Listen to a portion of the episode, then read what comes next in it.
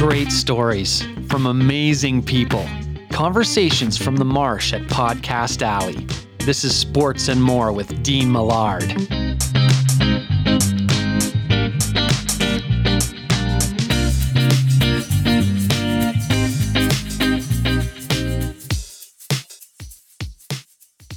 I, I just couldn't believe how good he was. You know, uh, he was he was so good. He, we were we had a really good season that year. We we pretty much kind of had a dominant trail all the way through the season, all the way through playoffs, and then game one against Crosby, the first ten minutes of the game, we went down three to nothing, and he had uh, three unbelievable plays.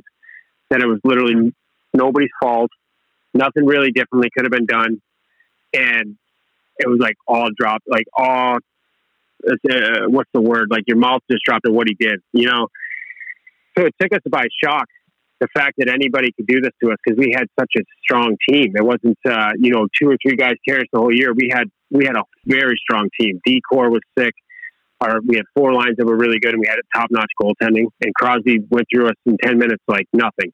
And we refocused, and uh, we ended up winning that game in overtime. Marcus Ott scored the game winner, but th- that first ten minutes gave us all a view of how unbelievable that kid was.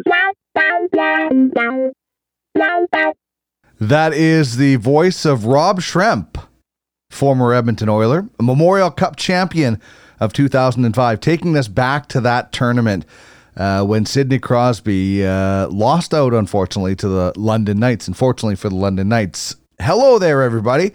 Thanks very much for joining me here on Sports and More, the podcast, episode 39, which will feature Rob Schremp, um, former Oiler, uh, former Islander, Thrasher, and uh, had some uh, success in uh, Europe as well. And uh, he's launching a new coaching program. So we're going to chat with him about that 05 Memorial Cup, which was unfortunately canceled yesterday by the Canadian Hockey League due to the COVID 19 pandemic we are in right now. But we'll go back to that 05 Memorial Cup.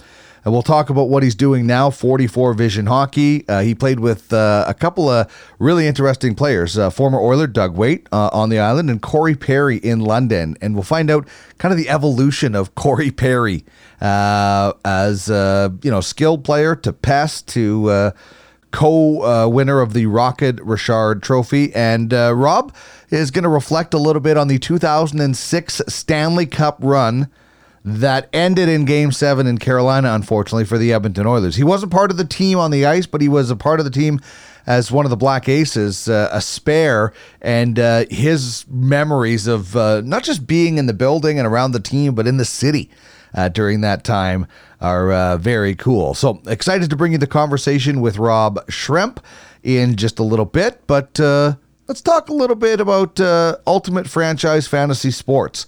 The fantasy sports are great. And when we get back to them, it's going to be even better.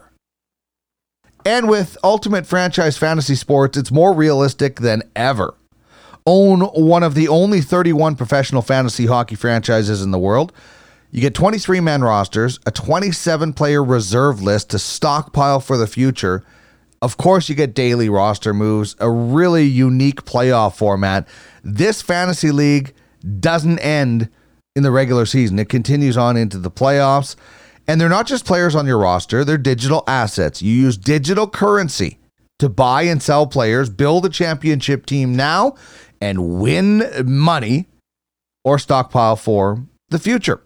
And they are uh, working on something that could be very cool, even though there is no live sports uh, going on right now. So there's only a few franchises left of the 31 available.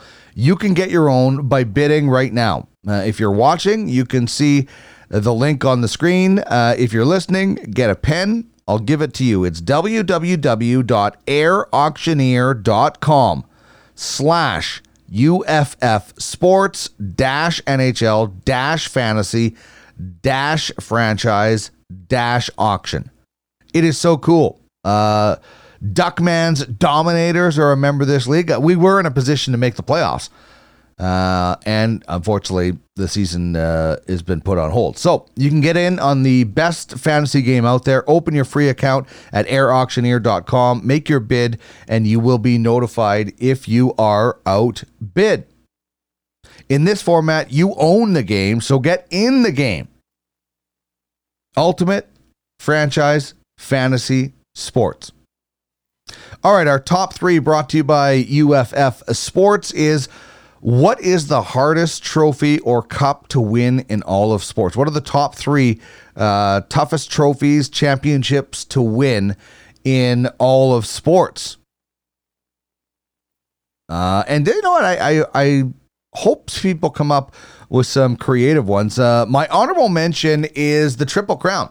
Doesn't involve, uh, you know, a, a, the an animal is doing most of it, and it's a singular sport uh, for the most part. But the Triple Crown has only been done 13 times, and only twice since '78. Three times if you include a '78. It was a regular occurrence, and then took a whole bunch of time off. So the uh, the Triple Crown uh, for me is uh, my honorable mention when it comes to the top three hardest trophies uh, slash cups uh, to win. Can you dig it? Can you dig it? Uh, number three, I'm going with the FIFA World Cup. Uh, more than 200 countries try to get into it. Um, 32, maybe it sounds like more. Um, and you could get in a group of death. You could be a good, a strong country. Um, so I'm going with the FIFA World Cup. Plus, it only happens uh, every four years.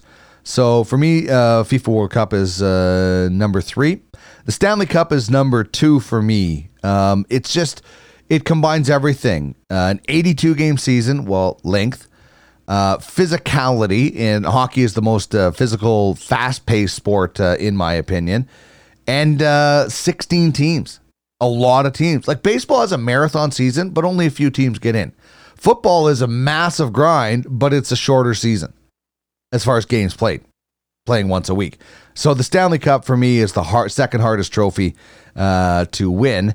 And uh, number one for me is the Memorial Cup, which unfortunately was canceled yesterday, and, and for good reason. Listen, I'm not telling that uh, I'm not complaining. I'm just I'm just sad for some of those 20 year old players who uh, now are done with their junior hockey career. Uh, so the Memorial Cup, because you have to go through four rounds in your own league, as long as you're a champion. The host can get knocked out at any time. But you go through four rounds, which could be best of sevens, uh, or, or, they're all best of sevens. So you could play uh, a four, seven game series, uh, especially in the Western Hockey League. The travel is ridiculous. I remember one year I covered it, Brandon playing Portland um, you know, you can't hardly. Yeah, I don't think you can get. A, well, you can get a little bit farther away with Seattle, but uh, it's pretty far, Brandon to Portland, uh, to play. By the way, there's a little Wheat King representation back there. Um, and then you go into a tournament where you're facing at least two other teams you haven't faced, maybe three, depending on um, where the the tournament is being held, whether it's in your league or not. If you're the Western Hockey League and the tournament is being held in the OHL, you're facing three teams you've never faced. Um, if you're, you know, that that's the way it is. If your host in your league is hosting, you're facing two teams that you've never faced. But now you have to play uh, maybe a totally different style of face a totally different style of hockey, and then it's a round robin, and uh, so you you got to win your league, and then you got to win a tournament. So that's why the Memorial Cup to me is uh, the hardest trophy slash cup to win. Uh, you can get more details on Ultimate Franchise Fantasy Sports at www.uffsports.com. And you can uh, get in the game. And in this instance, you own the game. Uh, here's what's going on at Podcast Alley right now. Uh, Jordan Blundell and I uh, did a little uh, self isolation Skype session. We had a self isolation Skype session yesterday on the Prospects Baseball Show chatting about Major League Baseball. You know, Chris Sale uh, injured today. Noah Syndergaard. I was counting on him in fantasy this year. He's going under the knife for Tommy John surgery, so he's going to be out all of this season and part of next season. So that sucks. Uh, so that information obviously didn't come out until today, but uh, we chatted about uh, what's also happening with the prospects in the Western Canadian uh, Baseball League as well. Uh, Rob Schremp one timers uh, will come out in a couple of days, and on the Cannabis 101 podcast tomorrow, Tyler Smith who is the uh, man behind The Dope Show. It's a comedy uh, show uh, that uh, heads to comedy clubs. It's coming to Edmonton in April, hopefully, uh, with a cannabis theme. And we also did one hitters with Tyler. So that can be all found at podcastalley.ca. And uh, if you want to get in touch with us, it's pretty simple. At Duck Millard on Twitter, at Sports and More Podcast on Instagram. You can find us on uh, Facebook at Sports and More 35. And you can email us sports and more pod at gmail.com. Uh, you can also find full episodes and much more at sportsandmore.ca. All right, Rob Schremp on the other side of the bio as we get to know him just a little bit more.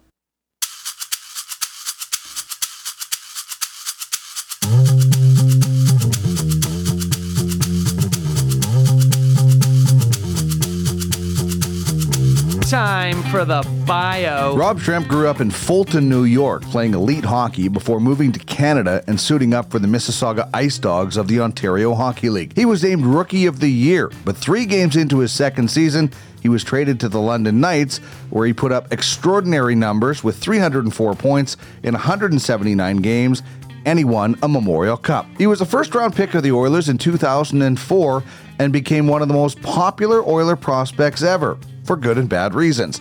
He played just seven games in total for the Oilers before being claimed off waivers by the New York Islanders in 2009, and he finished his career with the Atlanta Thrashers. Schremp found offensive success playing in Europe before retiring in 2018. He's now launching 44 Vision Hockey, a one on one hockey coaching program. Rob, it's always great to catch up with you. And uh, in particular, uh, I'm always interested in uh, what people are up to these days uh, with uh, COVID 19 uh, controlling a lot of our lives. But first of all, how are you and, and how are things with the family right now? Yeah, we're doing well. We've been bunkered down for about the last 12 days. So it's been a good time to connect and, and stay really focused on family and my wife and daughter. And yeah, it's kind of been a little bit of a blessing in disguise, really, to have a pause on the world and have nothing really other to focus on than just being with each other. So it's been a good time. Yeah, and uh, you know, we were talking just before we uh, started about um, you know everything that's going on around us, and you know, you're in you're in Florida where we saw the the video of all those spring breakers, and you know, just to the west of us in in Vancouver, uh, here in in Alberta, west of us, we saw all the people on the beach. Does it not amaze you how many people aren't taking this seriously? Yeah, it's amazing and it's it's scary to be honest with you. It's it's to see the outcome in Italy and see the outcome in other places in the world where, where the kind of same mindset of it's not that big of a deal was was being practiced, and to see how big of a deal it is now, it's a bit of an eye opener. Um, and you know, and, and to to what's being asked to, to kind of you know lessen the curve or take the curve down. Like I said, stay at home with family and, and absorb that time and have a chance to hit pause on everything, all the stressors and all the worries that most of us have, and uh, just stay focused and, and hang out with your family. It's not that big of an ask. So it's kind of, it really does make you wonder what, uh, why it's such a hard ask and why people can't just stop doing these things. Um, the beach is going to be there after this and, and, it'll be there for a long time. So there'll be plenty of time to catch up on beach time or whatever these other things these people feel the urgency to do. They'll still be here once we can get this kind of all cleared up and, and have the world get back to, to being where it was or being normal again.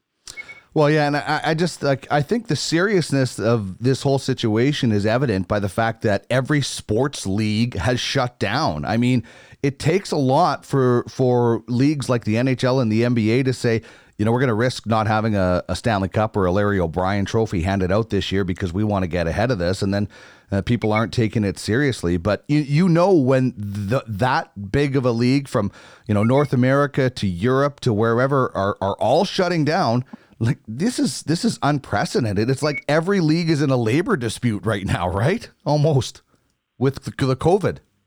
Yeah, yeah. It's, it's, I mean, that's I think what we've learned too. Obviously, it, it doesn't have it does not matter the title on the name or what your job title is or what your uh, you know government job is. I think we've seen uh, someone in government just got it. Run. I think Rand Paul got it uh, it, it, really doesn't matter who you are, and even if you're a professional athlete and an icon, uh, it doesn't discriminate. So um, it really humanizes everybody. It makes us realize that it, it, this is a human thing that we all need to come together as, as, a group of humans. It doesn't matter what your title is or what your status is. It's more important to people's lives and, and, and trying to conquer an issue together. And, uh, you know, that's what's most important. So when you, like you said, the urgent, when leagues shut down like that, and it's the other, other thing, like people, they're asking people not to go to their jobs, right? So mm-hmm. everything's getting paused and stopped because of how the serious they want to take and how fast they want to stop it so that these medical uh, staffs and, and, you know, hospitals can catch a break and not be overwhelmed. I think you see the people that are doing those jobs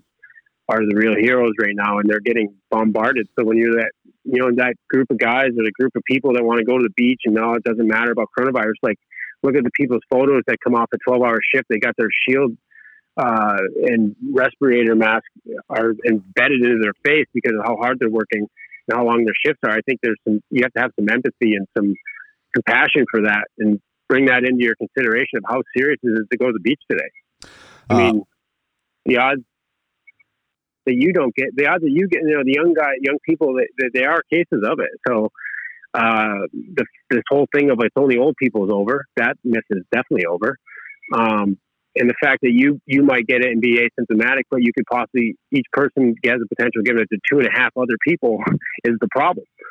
Um, and why it's important to pay attention to this. And that's not so much, yeah, I'm sure that most of us can get through it with the sore throat and the cough, but the people that have to go and have ventilators and have, you know, ICU care is, is what the problem is. And that's what your potential giving it off is.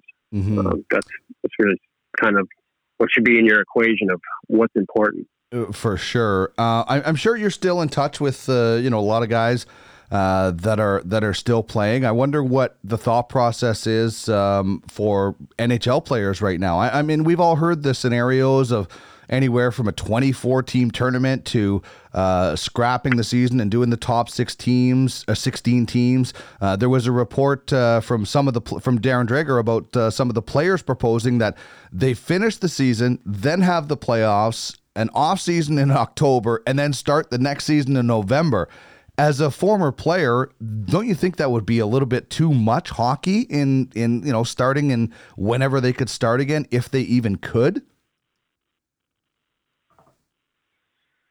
That's a good question. You know, I think I'm in theory it probably sounds nice, but then we'll see when they they have to do the travel part of it. They have to do the away games, you know, and, and then in a playoff series, play every other day and then and when that's finished, there's a little short pause and get back to it. There'll be a lot of griping. Uh, I think this that concept sounds really good on paper, and they think they could probably pull it off. But uh, who knows? I mean, that that is a ton of hockey at a high level, and with this pause right now, when when majority, I think everybody should be sort of uh, bound to at home workouts.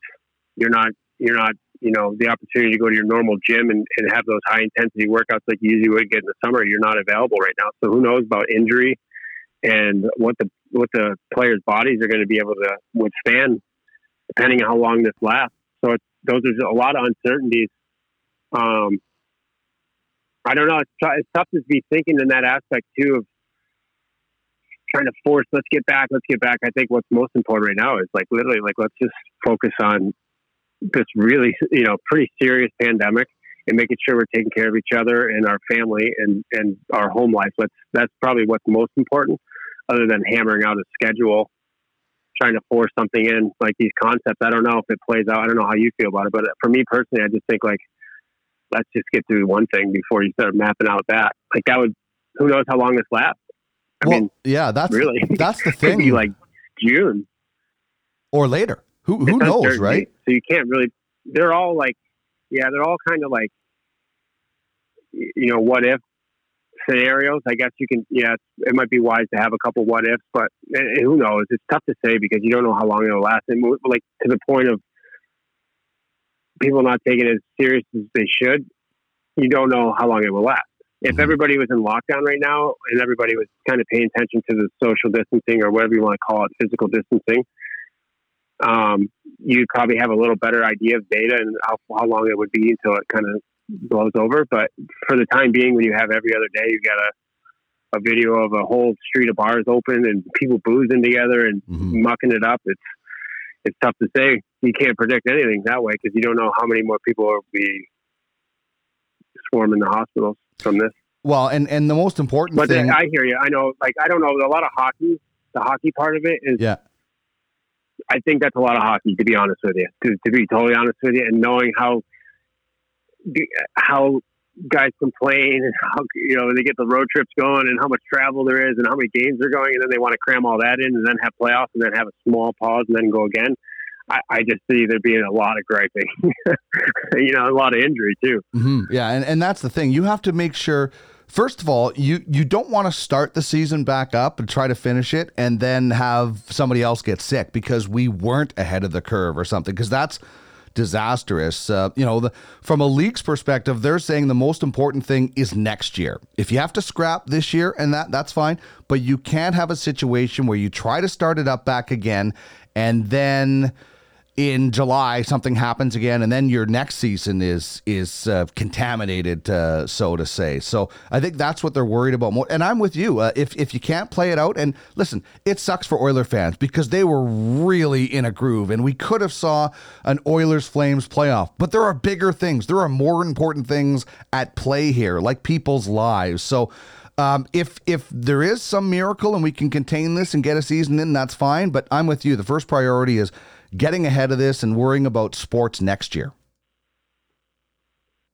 Well, I think too, that, like the, reason for you know we we all hold that Stanley Cup in such high regard. It is amazing. It's an unbelievable hard trophy to win. It's it, everyone's passionate for that through the whole course of the season. So to, you know, for for that to get canceled, it has to be something serious. I think this qualifies as something very serious. you know what I mean? Where everyone in the in, in the hockey community can wrap their head around having to cancel and not hand out that trophy in the season.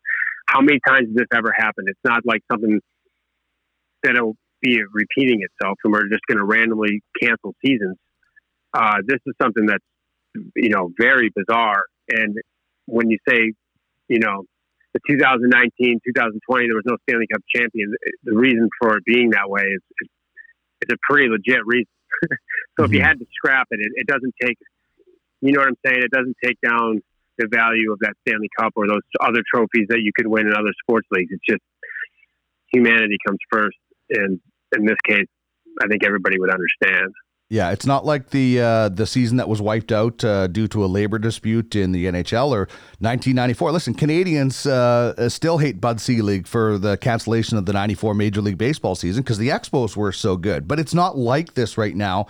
Everybody is agreeing that it's not safe, and you know the Memorial Cup was just uh, canceled, and that and that happens in May. But there's no way they can they can do that. And you know you know how hard it is to win that trophy. You won it in 05. So you, you have to feel for those 20 year olds that maybe had a chance to win that tournament.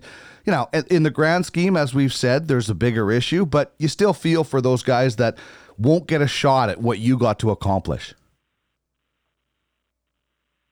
Yeah, that's that's really tough to, to swallow. Really, I mean, for you go from there to NCAA seniors, like anybody that's kind of their last kick, and we're having a they had a lot of hope left in the season and a lot of things to, to shoot for, a lot of goals to try to accomplish. It, it does suck, but it, like you know, to the point of like this is one thing that it's not a labor dispute. It's not anything of that sort. This is way bigger than anything we we can imagine. Uh, that's the only the only thing you can put the only pin you can put back in is that it just really was out of anybody's control. You know, this wasn't this wasn't uh, anything really controllable. So it just really does, to your point, the OAs, the seniors in college, seniors in high school. These it's gut wrenching, but uh, yeah, there's no answer. It just sucks. Yeah. it sucks all around. It, it does. Uh, you know, we, we, my wife and I were, were planning to move back to Latvia and be with her family for the summer. We're, we're now kind of no man's land. Our rent's up where we're renting. We're trying to land a spot and it just uploads, it upends a lot of people's scenarios. So sometimes sports takes a backseat to real life problems, you know, and that's what's happening right now. The real life problems are the people in the hospitals, uh, the people that are really getting sick, the people that are dying. So that those things are really what are more important than any sports thing right now. Uh, you know, sports are good for distractions and um, you know taking your mind off things. So let's go back to that 05 uh, Memorial Cup. You guys were playing at home. Uh, you were a dominant team, and you open up the tournament against uh, you know the next great one, Sidney Crosby and uh, Rimouski. Uh, what do you remember about uh, facing off against Crosby for the first time in that tournament? I, I just couldn't believe how good he was. You know, uh, he was he was so good. He, we were we had a really good season that year. We we pretty much kind of had a dominant trail all the way through the season, all the way through playoffs, and then game one against Crosby. The first ten minutes of the game, we went down three to nothing, and he had uh, three unbelievable plays. That it was literally nobody's fault. Nothing really differently could have been done, and it was like all dropped, like all. Uh, what's the word? Like your mouth just dropped at what he did, you know. So it took us by shock the fact that anybody could do this to us because we had such a strong team. It wasn't uh, you know two or three guys carry us the whole year. We had we had a very strong team. Decor was sick. Our we had four lines that were really good, and we had a top notch goaltending. And Crosby went through us in ten minutes like nothing, and we refocused. And uh, we ended up winning that game in overtime. Marcus Ott scored the game winner, but th- Yeah. that first ten minutes gave us all a view of how unbelievable that kid was.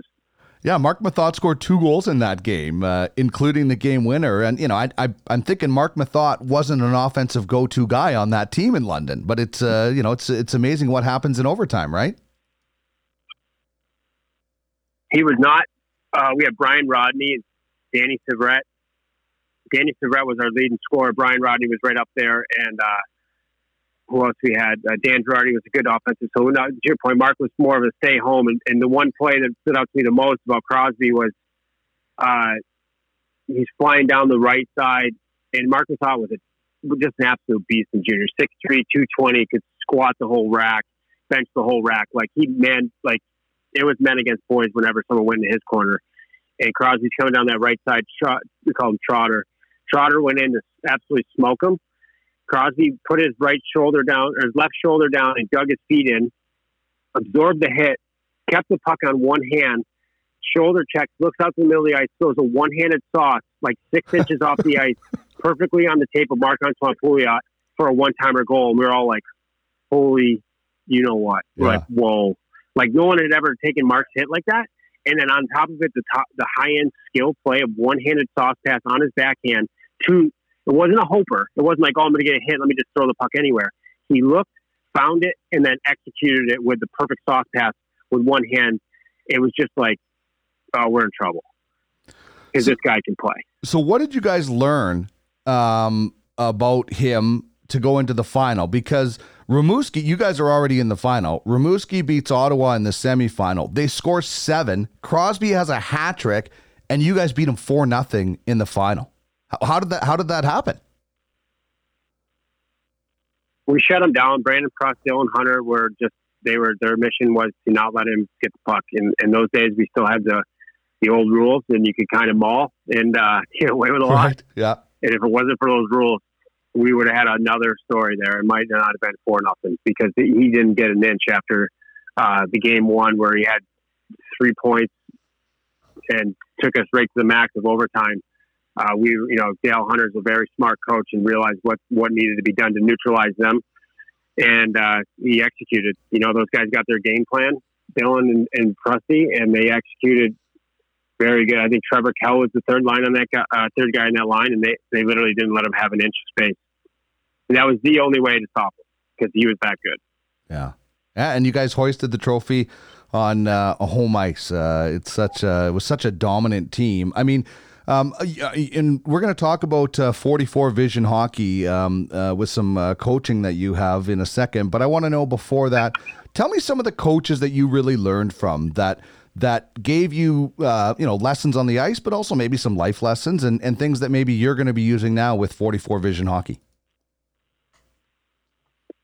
Yeah, it comes straight to mind. Uh, some great coaches through my career. You know, Dale Hunter was uh, in London. We now we're talking about those days. Really taught learn how to become how to win in different ways to win, and how to be a, almost a student of the game, and find find ways to win. Uh, my you know biggest one that stands out for me would be uh, Steve Ludzik was a big impact in even a short amount of time, one season playing for my rookie year, but really taught me a lot of different life lessons and uh, you know integrity. And uh, he was such a uh, I, I really respect Ludzik. I love that guy, the way he carried himself, the way he was competitive, and also the you know teaching me off ice. Really, I showed up there at 16, was clueless. I was there on talent. I got drafted first overall in talent. I, I had no idea what off ice was. Um, just literally thought offense was how you want how you play hockey. So he taught me a lot about my own zone, about off ice, and being a full pro. Um, and then going a little bit further, Don Kernan and his son Donnie Kernan Jr. were big, big in my career, teaching me. They're still, to this day, my opinion, some of the most uh, brilliant offensive coaches um, around seeing the game evolving and teaching tangibles uh, of goal scoring and offense. And John Walsh is uh, he was my coach growing up in Bantam, and he was part of my tier two coaching staff, and uh, just gave me a lot of confidence in my game, and was a really good uh, just a support beam, and, and just making me feel comfortable, they feel protected, and always and feeling good about my game and feeling confident. So uh, those are just a couple to name a few. All right, so tell us a little bit about 44 uh, Vision Hockey and um, you know what this is and uh, what it will be. Uh, I'd, I'd, imagine once we get back to a little bit of a normal life. Yeah, so 40. So right now, it's uh, what I'm doing. My concept is, is video coaching and going in and, and teaching uh, players through their game film and just giving them different outlooks and different scenarios. I think I talked about Mark Messier as a kid. I remember watching that snapshot and I went out and emulated it as much as possible. And what I saw in my head was always that picture of that shot stepping into it, you know, transferring away from this foot to that foot and then snapping it low blocker. Um, I believe he's buried on that five hole, but my vision was always low blocker. So helping players envision these scenarios through their game film, where it's not so much. I remember as a player going in, it was always you know, system work or that kind of thing, or your kind of mistakes in the system would be on the video. With this video coaching, I'm building a team of coaches at all levels, guys that have ex pro experience at fairly, you know, high levels, NHL in Europe. Um, and I'm also building a side for the women's as well. I have a few Olympic athletes that are on board for coaching. And what it is is going in there and giving them areas that we saw through our experience and how we see the game and ways to take advantage of more individual and not so much going in and doing video as a team and where it's, you know, left wing lock or if it's the one two two four check the coach is trying to present to you. And that video can be that's more for the team. When you start talking individuals, how can you be a better individual player? Um, so my concept is also bringing on, you know, defensive specialists and teaching angles and that aspect and how to prevent. And for me, it's on my side where I'm coaching and with my students, it'll be about offensive production and what to look for, the mistakes to look for, um, concepts of the net. I always talk about the net has faces to it and how you manipulate the faces of the net and using that video to explain that, break that down, where the data is to pay attention to.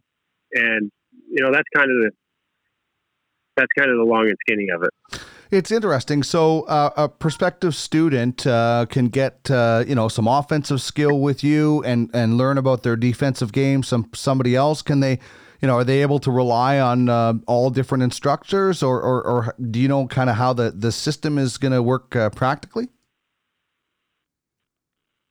Yeah, so the, I mean, you really will have these coaches upboarded or onboarded through the platform, and you can kind of have your pick and choose of what you need in your game and that's how it goes. And each coach will have their bio and have their description of what they can offer and what they what they've done, their experience, and then it's up to the player and uh, you know month by month who they want to work with and what that might facilitate for them. Like I said, maybe it's one month uh, you're working with me and we can work on power play, working on creating offense, and maybe the next the next month you're working with a guy like Freddie Meyer on defensive specialty and we're working on shutting down and, and protecting against those offensive angles. Um, so it's very unique in that sense where I wanted to make sure I built out uh, a good cast of coach with experience and and more towards giving you that like I just kind of relate it to almost as like you know being in school the teacher has a plan a teaching plan and they implement that for whatever x amount of students sometimes that doesn't rely or that doesn't relate to every single student in that class This is more something where that this is almost like tutoring in that class. So that student gets the tutoring, that player gets the coaching, and then he can go back into that system and still be a prominent piece of that system, but it has enhanced their ability. I like it. So um, you, it's a one-on-one uh, through video, and then you look at parts of their game and and and kind of explain it that way. Is is that how it uh, would work? Uh, one-on-one through video with video of yeah. their of their game, of their actual game. And I think there's a lot of value in private lessons, sure is. But the, sometimes it's a matter of what you're actually doing in the game and how that goes. So there's in my experience in my career, there's sometimes you're doing these called skill development drills. It is kind of like where is this going to be implemented in my game? So what we are doing is, is seeing the game film, seeing what we the scenarios where we can help them enhance.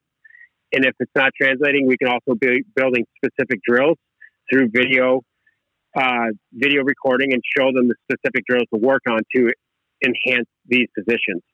Um, that's where I find it. So it's now practicing with a purpose, not just practicing going out and doing the same drills that 15 other guys on the edge are doing. You're doing drills that are specific to where it's going to help you excel in your game.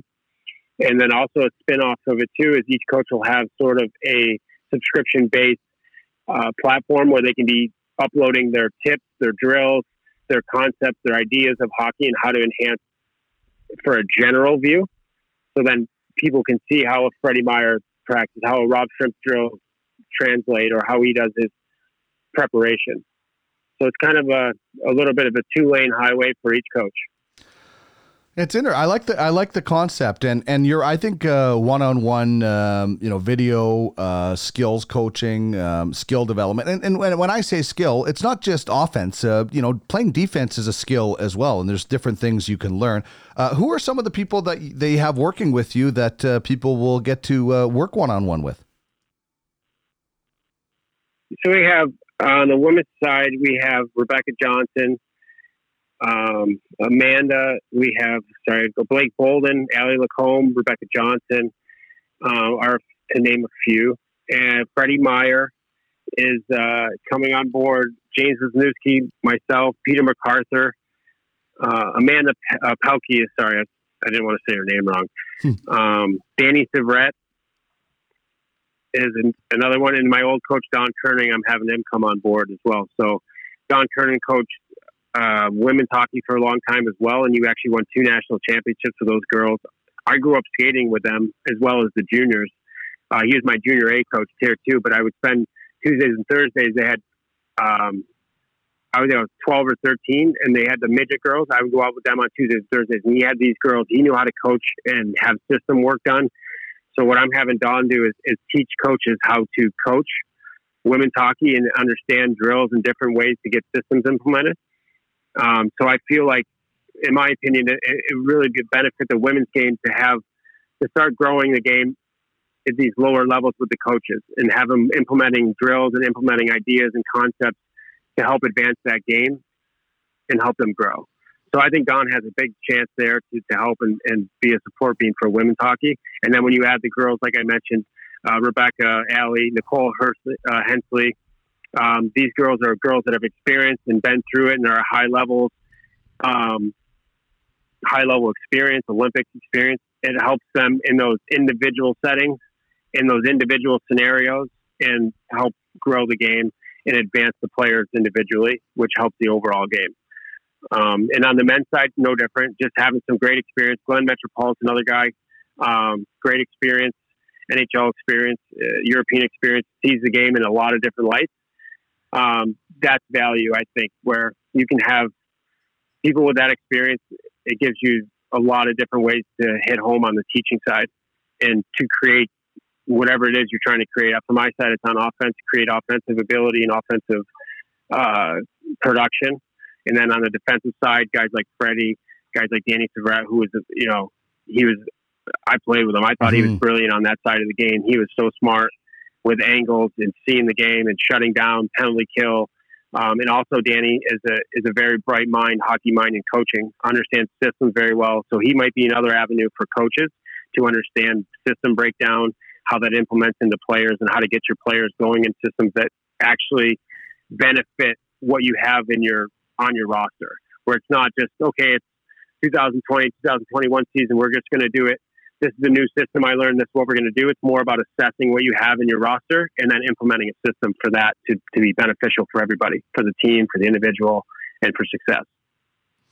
Sounds awesome, man. Where can people find uh, more information about it? And uh, when are you? Uh, I guess we're cut. You're probably. I imagine you're on hold a little bit right now, or, or are you able to work with some people right now because it is one-on-one video? Nope, this is a time where we're we're launching now, so it gives a chance. To, you know, season just ended for players, so it's a time really to go back and for the youth. The, the way that the, they have the tryouts these days, uh, I don't know if we're going to have them, but the season just ended and it's a time to reflect on what just happened and what you what you went through in the season. So, you know, if you're a double A kid trying to get to triple A, let's go through your mistakes and game scenarios and figure out what we can do to get you better. Um, have you ready for that next chance to, to advance? Uh, even if it's a pro guy, AHL guy, and it doesn't matter what level you're at. The season's just happened, and let's go through it and break it down and see where we could have improved on things. Give you some insight and give you some new things to think about and new avenues, uh, new new ways to think about it. I think, and once these rinks start opening back up, you have a chance to go out and, like I mentioned earlier, practice with a purpose and practice towards your your individual craft and get that dialed in instead of just going out and flipping pucks and doing the the normal, you know, two or three skates in the summertime a week and you know, pra- you know, do the normal drills for ten minutes and then scrimmage for forty. This is more something where you want to get dialed in. This is an opportunity to take a look at your individual game and advance it. Um, and right now is a good time as everybody's probably getting pretty bored, getting a couple weeks into this lockdown or getting in this, uh, you know, social distancing sort of thing. It's a chance, really an opportunity to, to be productive while you're sitting still. All right. So where can people uh, find uh, information so they can get into this? 44visionhockey.com. And we are going to be launching around April 1st, April 2nd. We'll be fully up and going and all the details will be in there, and the coaches will uh, start to be they'll be uploaded, and we'll be adding um, as we get more coaches that fit the mold. We'll be uploading as we go. But for the now, for the now, and uh, right in the front of uh, April first or second, we'll have about ten or eleven coaches up there for for players to have a look at and see if it fits what they're looking for. Boy, uh, men and women, boys and girls. Uh, good stuff. I'm, I'm looking forward to uh, checking this out uh, even more. Um, want to quickly ask you, I want to go back to that 05 Memorial Cup. Corey Perry uh, was a teammate of yours. You had to have laughed at some things that Corey Perry must have done to get other guys uh, on other teams off their game. I mean, Oiler fans, uh, you know, throw darts at his face because of what he's done to them in, in the past. I mean, what was being a teammate of Corey Perry's like? Uh, it was amazing. To be honest with you, it was uh, he was such a competitor, and he was he was so good in junior. He was he's so good in pro, but in junior specifically, it was a fun time because I first got there when I was 17. He was 18, and it, to be honest, he was just a he was just a good player, you know. And then the next year, he came in and turned into this whole different player, uh, absolutely dynamic, absolutely dominant, and he was also a little bit of an S head. You know, he had that ability to just guys would want to punch his head through the glass. and it was like, he, but then it pissed him off so bad. And then he'd go out and he would toe drag somebody and do an absolute highlight reel goal. So it was like he would be that little rat, but then also the best player on the ice at the same time. It was they couldn't win against him, almost kind of thing, you know. So, and as guys on your uh, being on the bench, being on his team, being on the ice with him, uh, it was just you never knew what it was going to be. You know, it was either going to be a scrum in front of the net because pairs would like snow the goalie or like knee him in the net, you know in the shoulder on accident, or you know give it the old like standing there and the guy would barely touch him and he would throw himself on top of the net, turn into a melee, or it'd be a scenario where pairs would go get over the offensive blue line and just absolutely undress the guy, then go shell. So it was electric and it was a big part of our success in that Memorial Cup year. I think he was, you know, absolutely without Corey Perry. I don't know if that season goes as well as it did. To be honest with you, he was the driver of the boat, and uh, a really Danny wore the C, which was right. He was absolutely the captain of the team, but on most nights, Corey Perry with his play uh, drove, you know, drove the boat and was the motivator for us. Uh, once he would go out and do something, then as the next line behind him, you want to go out and do something. It was just contagious how he played and competed. And I see it now. There's so many fans that want to. They hate his face. Yeah. they absolutely hate his face. Oiler oh, fans are right there. Funny. Oiler fans cannot uh, stand uh, Corey and that it proves that he's uh, doing his job. But uh, um, I digress. What about uh, Doug Weight uh, on the island? Uh, you know, as an American-born player, um, was was he a guy that you kind of looked up to? And you know, I know in Edmonton he's revered for. Uh, you know, being such a skilled player, but was was uh, revered for being a good teammate from different people I talked to. What was Doug Weight like? Dougie was Dougie was a great guy. He's really good, really good guy. Really good. Uh, he's a kind of older guy at that time, mentor. Um, I really respected Dougie a lot. He had some injury stuff he was battling there at the end, but he battled through it. And when he was on the ice, he was so skilled and he saw the game in such a different way. Uh, it was fun to watch. You know, like I said, he had some injury, so he's like some back injury, hip injury. Even through that, the stuff that he was doing on the ice was like, man, this guy's unbelievable. Um, and that time it was a little bit different, though. It's, you know, it was it was a different time in the island, and it was more like you know kind of a change in the way game was played. Was mm-hmm. trying to be like more fast and like chase the puck around. Where uh, it, just in my opinion, it's like, well, I would rather have Dougie have it. You know, why are we dumping it in ever yeah. when Dougie, as a guy like Dougie Weight that can control this puck and like set something up. Uh, so that was kind of like watching that was for me. I, I almost got frustrated for him. You know, I'd rather watch Dougie Weight do his magic than watch him forecheck a puck. But um, off the ice, he was such a good guy, and he was great. Like I said, he was a great calming uh, calming kind of personality for that room because we were all a little bit young and just get what's told to you. Where Dougie was like the middle guy, old, had great experience, great success, where he could be a little more of a voice and a leader and say how it's going to be. So I respected Dougie a lot for the way he handled it and how he was in the island for for a guy, young guy coming up and being the legend that he was. It was it was definitely an honor to be on his team and get a chance to play. It was on his line for a couple games even uh, it was awesome. All right, and finally, uh, we talked in one timers, uh, which people can find at uh, sportsandmore.ca. Um, we chatted about the 06 playoffs and, and being in Edmonton. I mean, that's a, a, career highlight for me as a broadcaster. I got to meet Bob Cole in the catwalk at at uh, when then Rexall Place during the Stanley Cup final. I mean, that's a bucket list. Uh, you weren't playing in those playoffs, but you were part of the team. What do you remember about that run? I just the electricity of the city was amazing. Uh, it was it was just unreal. I think starting right with the San Jose series. It just started picking up, and they kept winning and doing well. And, and Roloson got on a roll. I, I just it was there were so many pieces of it. The way the city wrapped around the games, and then when he got in the barn and when he got ready for puck drop, I'm afraid they got we talked about it coming out in the rink. They did the countdown, and then the whole the electricity, the building was shaking. uh, it was nuts, and then every single play, the magnitude of it, and the fans' reaction was it was so cool. And I mean, we won the yeah, we won a Mem Cup in in London, but that didn't even compare to what this energy was in that building with 18, I don't know what it is, 18, 19,000 people and having it literally the building shaking from the energy that they were producing was something I'll never forget. Um, there were so many highlights. The Sandy's playoff run was just, yeah, it was pretty cool. Like you know, third, fourth liner, just absolutely torch. Like every time he scored, it was just not expected, but absolutely appreciated, and you know, everybody went ape shit.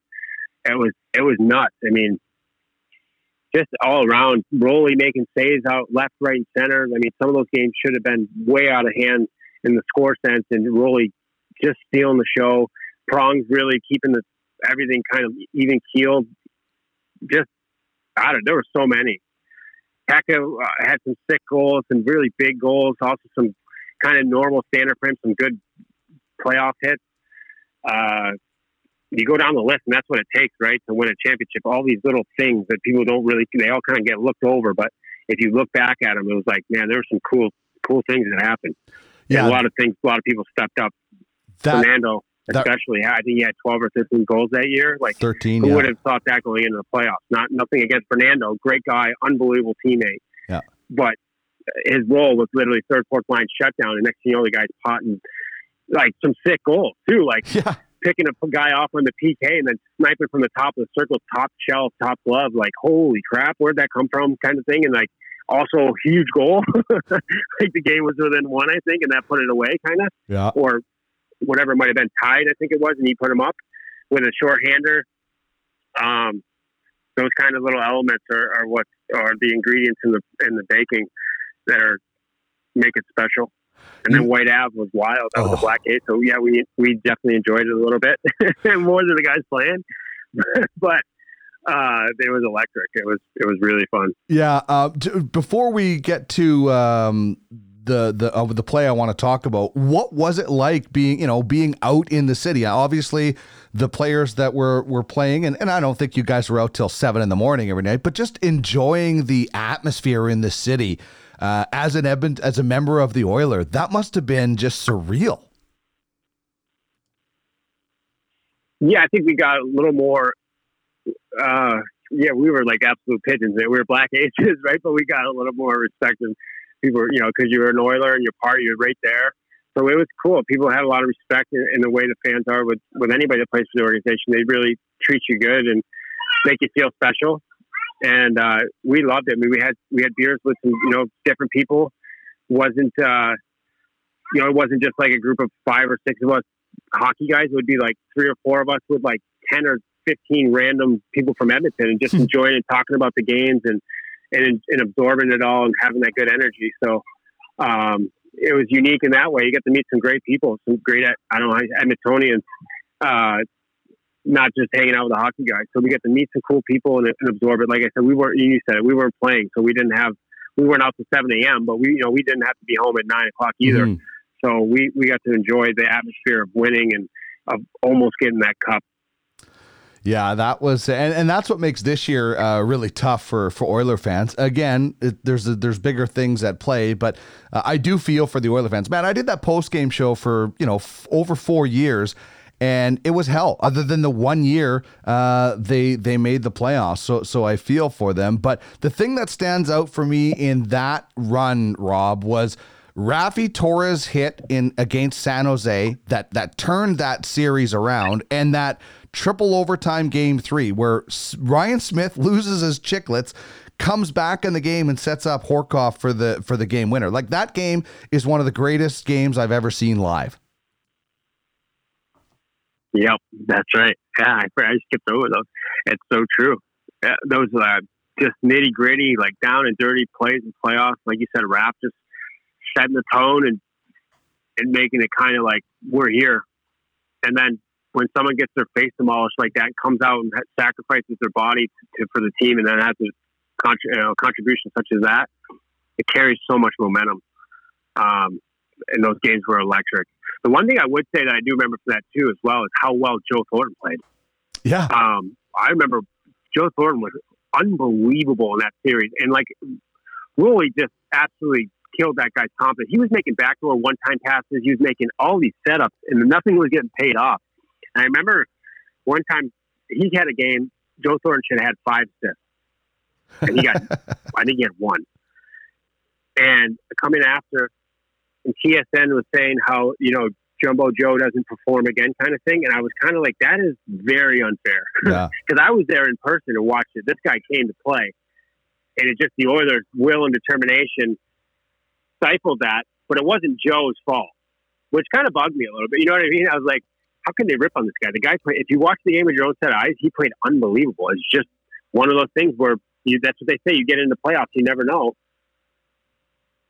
And this was one of those scenarios, but Joe kind of got the knack there. Like he didn't show up. He definitely showed up. I watched it. Yeah, and, and you're right. Dwayne Roloson, um, had he stayed healthy and the Oilers won the cup, probably would have won the Conn Smythe. Him, him or Pronger, it would have been one of the two. And then just uh, you know, an, a terrible uh, injury situation, and then the communication with uh, with uh, Ty Conklin behind the net, and, and game one is over. But I will say, for Jussi Markkanen to come in and play as well as he did to finish off that series was also pretty impressive. Absolutely, that's no easy task, uh, especially your starter. Your starter comes in. Your starter has the playoff that he's having. Yeah. You know, and then yeah, it's, it was tough. It's like it's tough to act to follow up. So it, it speaks volumes of his professionalism and his ability to rise to the occasion. Um, really not an easy task. And I thought both guys did a great job. You know, the communication behind the net, it is what it is. Like puck playing, it's loud building. You're used to, you're playing, and when you get into a groove in the playoffs, like they were into a groove, that kind of stuff is like second nature. Goalie, defenseman handoff is Mhm.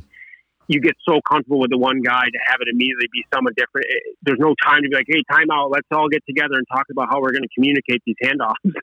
you know what I mean? Yeah. You didn't have that ability, so it's not on.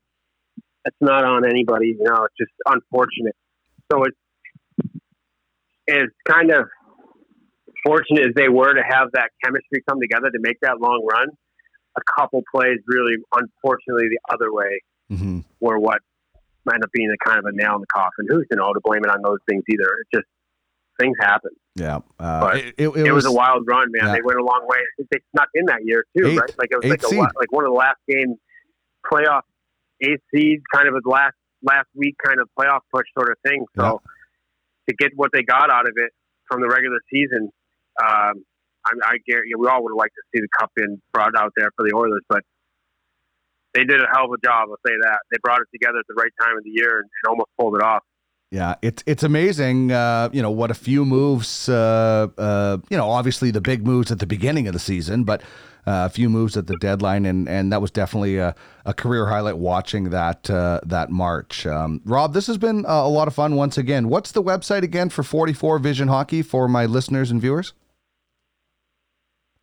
That's it. 44, two four is the, uh, the number four, the number four, visionhockey.com. And right now, we just got it coming soon. And in the next about week to 10 days, we'll have that up and going with all the information, all the coaches loaded.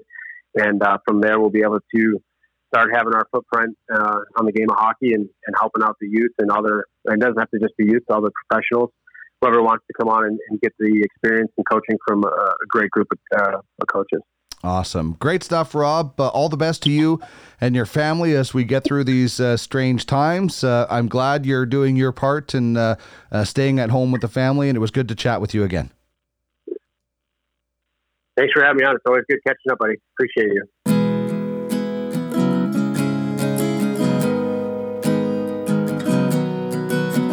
What do you say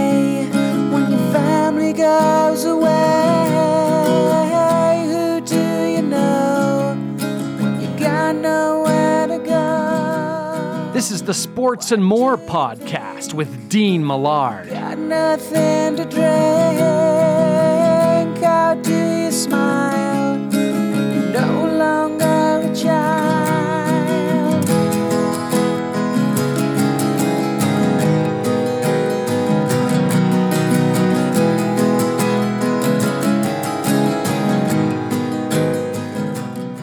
That's the uh, wonderful sounds of Sweet Bejesus, I Got Time uh, from their debut album, Policeman's Creek.